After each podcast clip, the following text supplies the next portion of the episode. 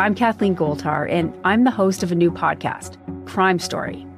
Every week, we bring you a different crime, told by the storyteller who knows it best. You got one witness who can't be found. You got another witness who's murdered. We couldn't sugarcoat this story. I was getting calls from Cosby's attorney threatening to sue every day.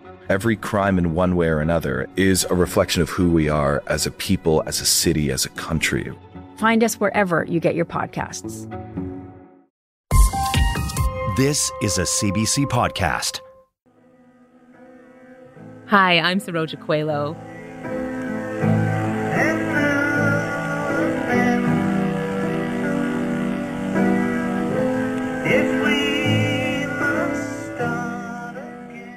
Behind all the hiss and hum and crackling, what you're listening to is a demo John Lennon recorded before his death.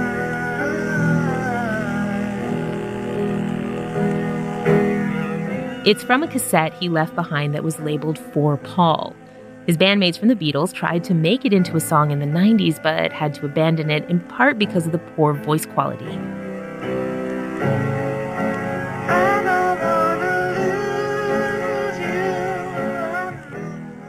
But this week, Paul McCartney revealed that they finished a quote, final Beatles song with Lennon's voice extracted from that cassette.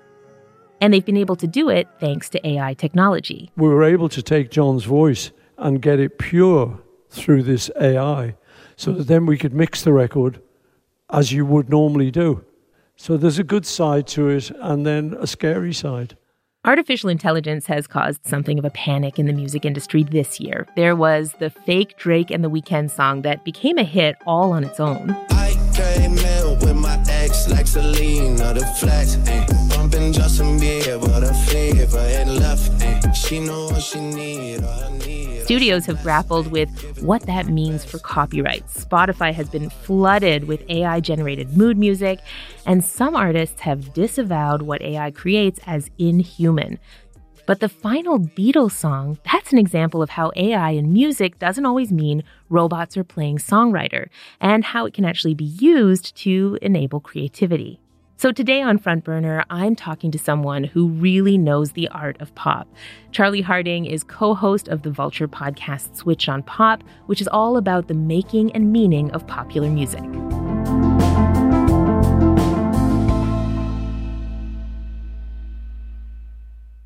Hey, Charlie. Hi, thank you for having me. Okay, before we get into all of this, we got to pull some of this apart. I think there's a little confusion around AI being used in music because not all of it is that ChatGPT where you type in a few words and it spits out a song. So I want to break down some of the different ways that it's used, starting with that final Beatles tune. Mm. How does it use AI in a way that isn't actually all that new?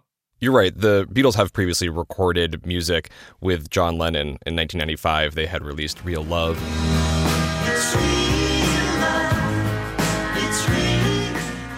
and Free as a Bird.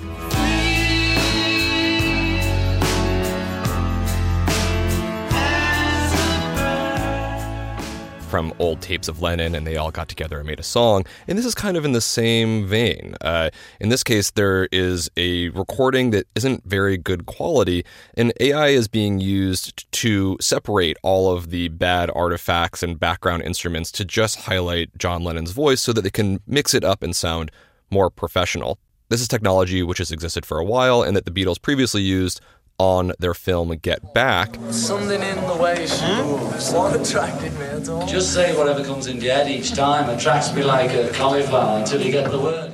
the documentary highlighting the making of their final recordings. And they used AI to improve the really poor audio and video quality that had been taken to make it HD for today's audiences.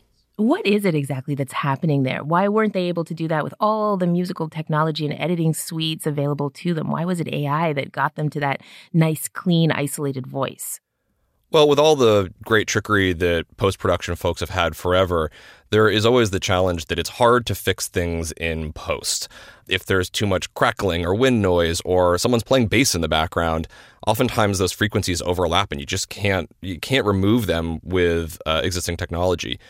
AI trained through a neural net can say, I know what part of the frequency spectrum is just the voice, and go in and peel it apart from the recording and separate all of the various elements from each other. You can get the voice, the bass, the piano all on separate tracks again. Mhm. It's not perfect, but it's pretty good. You know, uh, the moment for me that kind of made my brain do a small explosion was when I heard the fake Drake and the Weeknd song. That was just in April. Yeah. And wow, I mean, it's almost difficult to believe it's not them. How do you think they went around making it sound like Drake? You know, I think there has been some hyperbole in some of the headlines around AI makes music because we don't know exactly how this song was made. It was written by someone who is going as a ghostwriter, but I think it's very fair to speculate that the music was probably made by a person. And when I say music, I mean the underlying beat. The lyrics probably were written by a person. They sort of mimic how Drake might write some lyrics. And in fact, someone probably rapped those lyrics as well.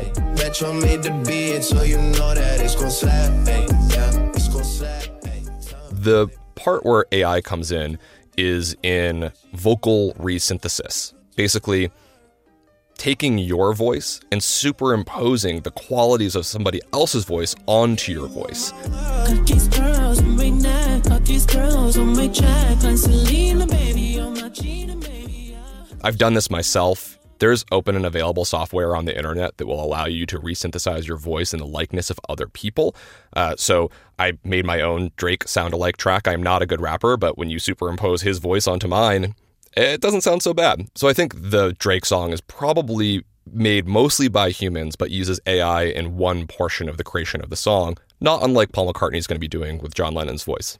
The song that you're talking about there is the Laser Bong song. Is that right? It's a laser bomb. It's a bomb. Oh my They're. Yeah, I can't believe you found that. So this is so much fun because I, I, here's what's kind of interesting for me. You go into a studio, you had a really short period of time to play around with voices. You capture Drake, and it sounds just you know just the right kind of energy, the right amount of sad boy, the right amount of emotion. Talking to a diva, yeah, she on my nerves. She think that I mean, it sounds like him. Yeah. It, it really sounds like him. But I wonder how important the human story is for it. You know, it's not, does the song, do you think these songs stand on their own? Or do we need to know this is connected to Drake in some way? Or this is connected to an artist or a human being that has a story? I think that's a really great point because all of popular music, I think, is predicated on this veil of authenticity that it's coming from a person, that it's speaking from their real life or using metaphor to communicate some essential human message. And so much of popular music is based on the relationship between the artist and the listener. And so while a handful of these AI tracks, I think, are grabbing headlines at the moment because it's novel, uh, I think in the long run, we're still going to want to listen to music by people, whether or not they use AI in the creation of that music. We are social beings and we want to connect with other people. And I think that music is going to remain a human art form even when AI is involved in the process. You know, the one that really made me think, okay, we the human story is still important here was listening to Kanye West, an AI version of Hey There Delilah. Have you heard that? I have heard this recording, it's quite fun. Hey there, Delilah, what's it like in New York City? I'm a thousand miles away.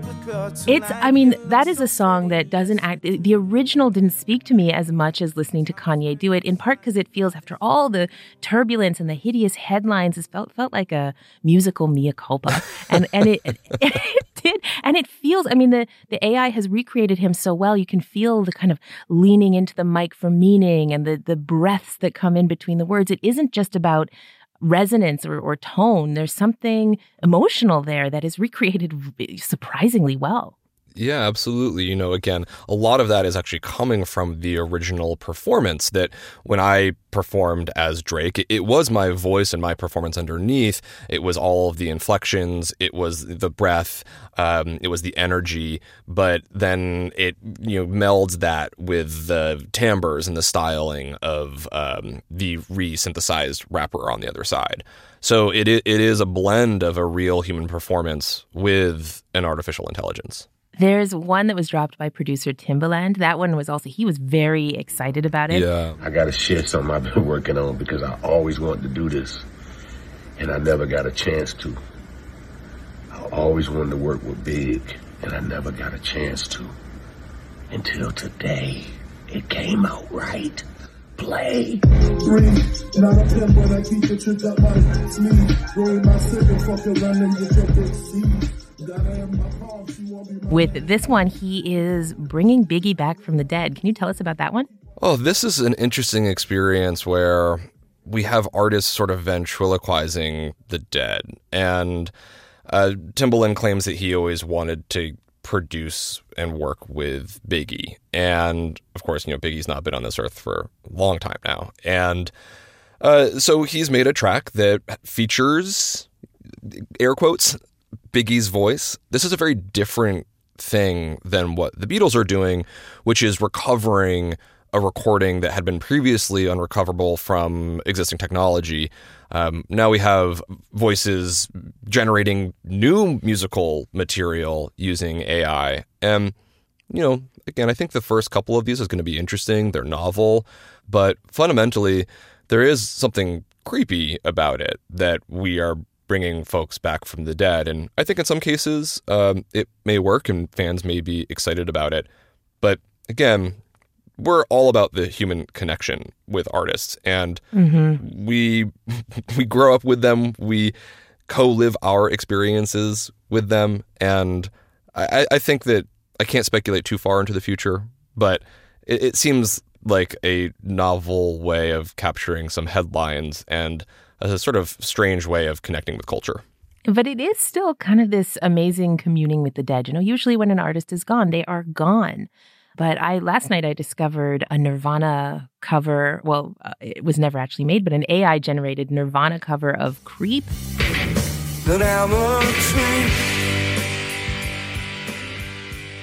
I mean, uh, you you can just imagine all of the possibilities here. Uh, an album from Bowie, an album from Amy Winehouse, Tupac Shakur. I mean, the the list of of artists who we felt we weren't finished with yet being suddenly available to us. We may want it, and I'm sure that there are estates that will manage this well. The challenge is still how do you make great work with it? Um, how do you curate things that feel like they would be in the voice of that artist? At the moment, AI cannot generate whole songs that sound mixed, mastered, and incredibly well recorded with uh, arrangements and lyrics that fit the styling of an artist but AI can be used in many of those steps to help aid in the creative process at, at this moment. And so, estates that are really good at managing the uh, afterlife of an artist may be able to create some interesting material, but we've also seen estates that have um, gone against the wishes of the artists. We've seen estates that have, you know, published music on Spotify that had been uh, kept off of Spotify. I'm thinking of the Prince estate, right? Uh, going against the wishes of the uh, former creator. So I, I think it's going to be on a very case by case basis. There are really wide reactions. I mean, Drake. Well, Drake was not happy about the the, the fake version of him doing a collaboration with. I mean, Daddy was mad, but there are but there are artists who have fully embraced this. Uh, Grimes comes to mind, Canadian artist. Mhm. She has declared herself open source and launched a service to replicate her own vocals, even offering a fifty percent share with anyone who produces a song that she thinks has really good value. Why would she go in this completely other direction? Well, Grimes is somebody who has openly embraced cutting edge technology, whether that has been in the crypto space or, or elsewhere. And so I think this is consistent with her identity as an artist. I feel like the artist and the engineer should like remain in a dance. Mm-hmm. And like I the engineers are doing something crazy right now and like I just like want to be part of that dance. I'm the idea that she's open source, I think we should probably not give full credit to the open sourceness of her voice. I mean, she's creating this Elf.Tech technology where you can uh, use your voice, do the resynthesis of Grimes' voices onto your voice. It's technology created by another company and licensed. And then if she approves your song, then there's a 50 50 royalty.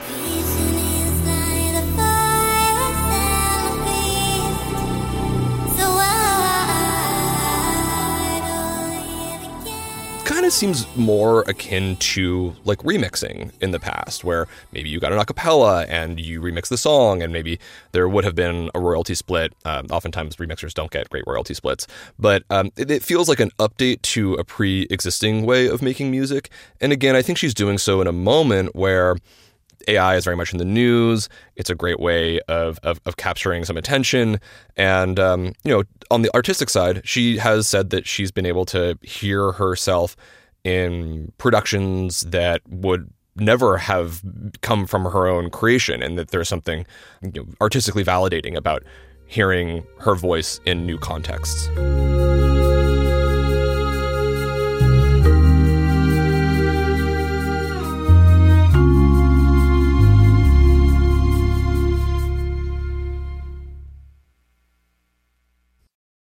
Hi, I'm Willa Paskin, the host of Decoder Ring, Slate's podcast about cracking cultural mysteries. On Decoder Ring, we dive down rabbit holes and obsessively explore questions hiding in plain sight. Like, why has slow dancing gone out of style? And when did we all become obsessed with hydration? And where did the word mullet, you know, to describe a hairstyle, come from? That's Decoder Ring, named one of the best podcasts of 2023 by the New York Times. Listen to new episodes every two weeks and make sure to follow us so you never miss one. The ownership piece becomes really interesting here. I mean, copyright conversations in music are so tangled and weedy and they just go on forever. It's like this spiral that never ends.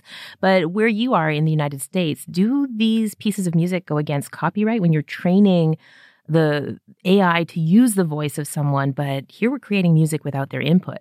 We're very much in a legal gray area personality rights are not covered by copyright. So your likeness, the sound of your voice, anything that could identify you and be used for a commercial product, that's not part of the US copyright code.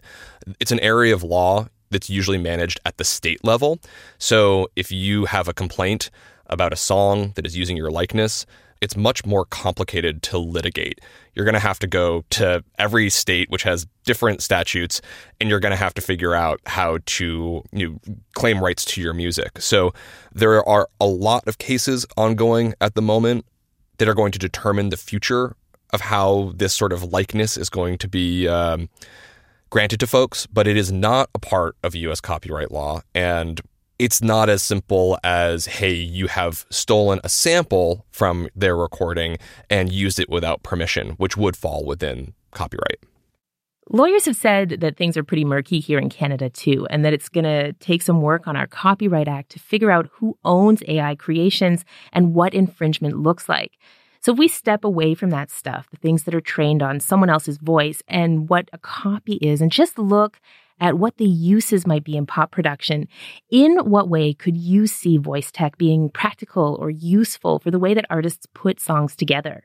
There are so many ways that we can use AI creatively and practically. One that comes to mind is that oftentimes when you have a recording session, you might mix the song and and think, "Oh, we're missing this essential little harmony note. We didn't capture it. Oh no, the artist is on a world tour. What are we going to do? We can't get them back in the studio." It'd be very convenient to have someone else come and sing that line and then uh, use vocal resynthesis to make it sound like the artist if that's desired. I do fear the moment when a particularly lazy artist just says, "Go, hey ghostwriter, go make me this song. Uh, let's resynthesize it with my voice. I don't even have time to get in the studio." Uh, the technology isn't, from my ears, not quite good enough to do that. I mean, it's getting very, very close, but I can still hear some little digital artifacts and sort of strangeness when when uh, when these technologies are applied. But I'm I'm assuming those will get much much better. But there are countless ways in which AI is being used in the studio, from helping in the mixing and mastering stages to um, using unique AI based instruments to uh, help create your arrangement. So I think AI is not only at the moment a part of the creative process, but it will be increasingly so.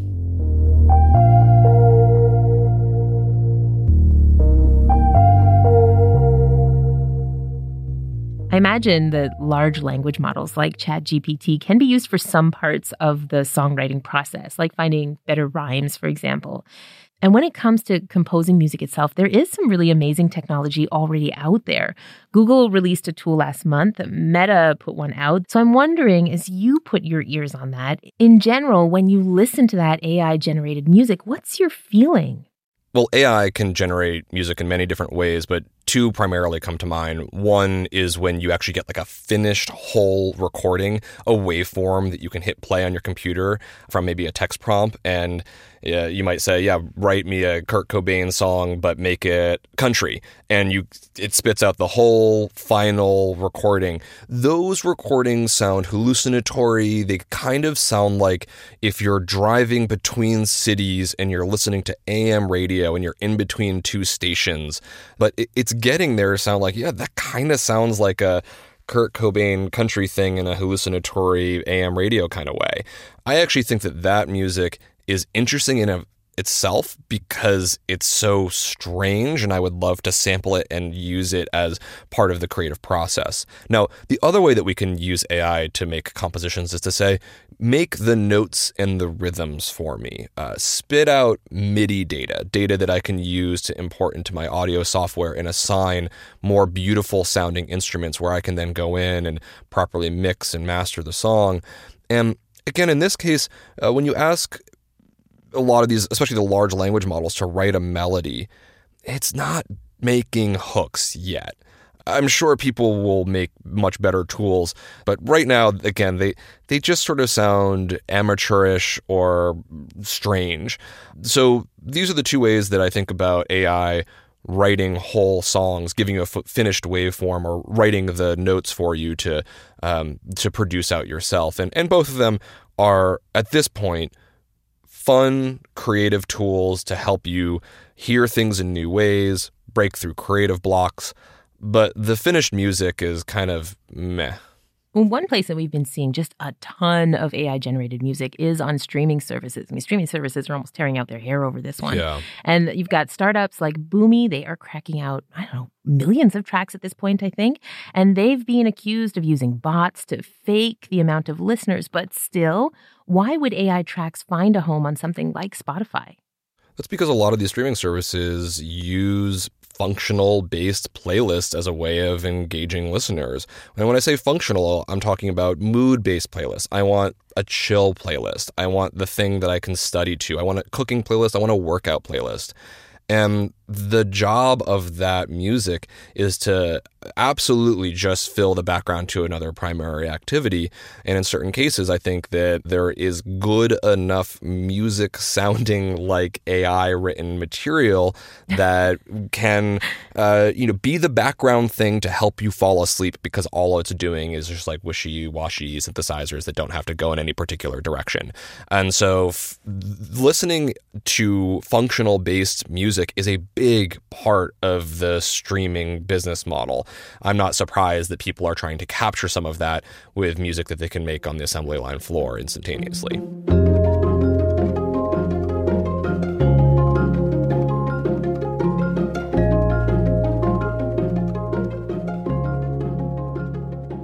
You know, so much of our conversation has been about how much faith do you have in this and are you afraid of this? And you've got a, you know, clearly very arms wide open feeling about all of this. But there have been so many moments in history where new technology came along and we were all very frightened that it would kill something in the art, that it would Mhm. kill music, that something would be changed irreversibly, altered forever. And I, uh, you- we don't even have to go that far back in history. If you think about samples in hip hop Mhm. or even uh, the synthesizer, I mean, people thought that was going to be demon music. And so, if you if you think about looking back at, at at this moment in time, you know, as we grow with this technology, what do those moments tell us about how we should approach AI? I think I have faith in musicians using technology to find new modes of human expression.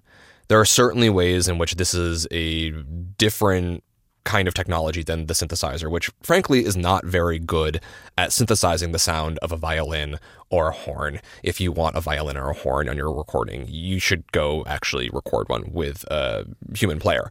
Uh, the computer technology so far just is not as good as the human performer, but in this case, we do have a technology which seems primed to replace more and more parts of the human process, and I can see why folks are anxious about it. I think that there are jobs that will be lost in music. But I also think that uh, those who find new and creative ways to embrace it will find new kinds of human expression. And I think that's ultimately what music is about. As much as music is a business, it's primarily a mode of communication. And if we can find ways to be more human and express human creativity, I think that we can do so using these tools. They can expand the way that we see the world, the way that we can express ourselves. What a, what a wonderfully optimistic and, and open hearted way to approach something that does feel scary for a lot of people. It's interesting that you bring up that, that piece about the business and loss of jobs, because that makes me think of the Napster moment, iTunes, streaming. So, if we look at industry for a moment, what lessons do you think they can learn about how they could adapt here? Well, I think it's worth pointing out that the music industry is a highly consolidated business like the rest of our economy, unfortunately, and that there's a very few number of people who rein in a ton of money at the top, and there's a lot of people who simply don't turn it into a, a meaningful income.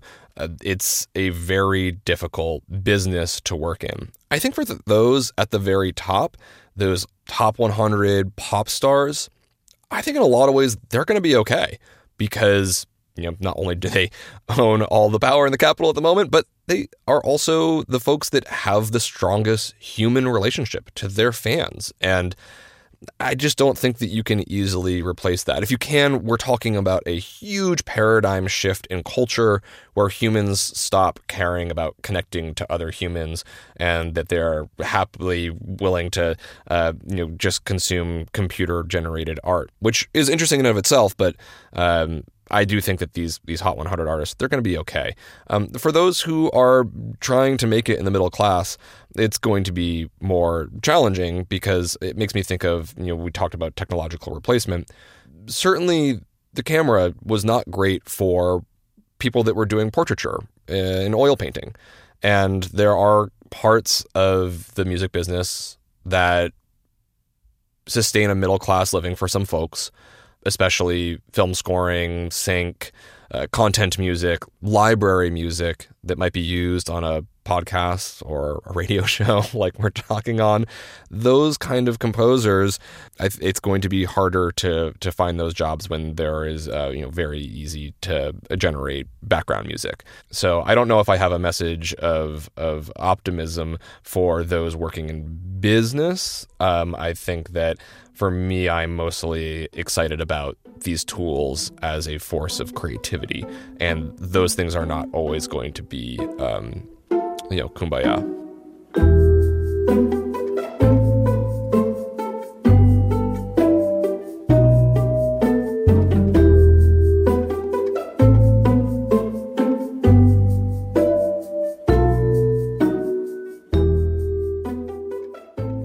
There's there's a piece here that I want to take where we take a couple of steps forward into the future because what we've been speaking about mostly is where human beings are a jumping off point or a collaborative partner somehow still engaged with this in in the creative process. But could you imagine a world in which AI takes the initiative itself? creates the music from beginning to end itself, puts it out itself, a, a music that is entirely created by AI from start to finish. Sure. I think we can speculate on that. I think it's probably going to be possible, um, at least in terms of the direction of this technology and how fast it's evolving. I think it will have a place in human listening. And I think humans will still want to connect with other humans. And I think that all of this will be determined by what we choose to value. I also think that when AI is writing music at a really high level, we just have much bigger concerns to worry about what AI is doing in other fields that have more direct material effect on our life in the day to day. That's replacing, you know, all other kinds of jobs, uh, generating, you know, new scientific research that could be both for our benefit, but you replace existing scientists. So there's just so many uh, m- music. So often people can criticize, especially pop music, for all sounding the same. But really great music is often the coming together of tens of thousands of small creative choices to generate something new, especially in the f- recording, mixing, and mastering of a song. There's so many human steps that parts of them will be replicated that when all of those things are replicated, I just think AI is going to be much more powerful at other things that we have to be concerned about. It has been such a pleasure to be in this Wild West with you for a few moments. Thank you so much, Charlie. Thank you. It's been a pleasure. Yeah.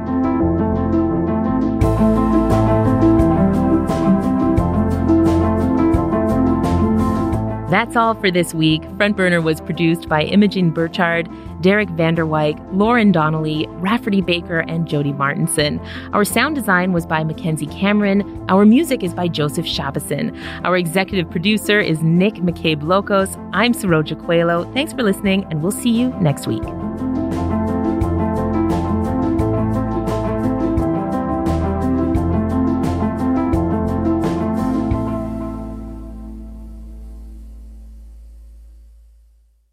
For more CBC podcasts, go to cbc.ca slash podcasts.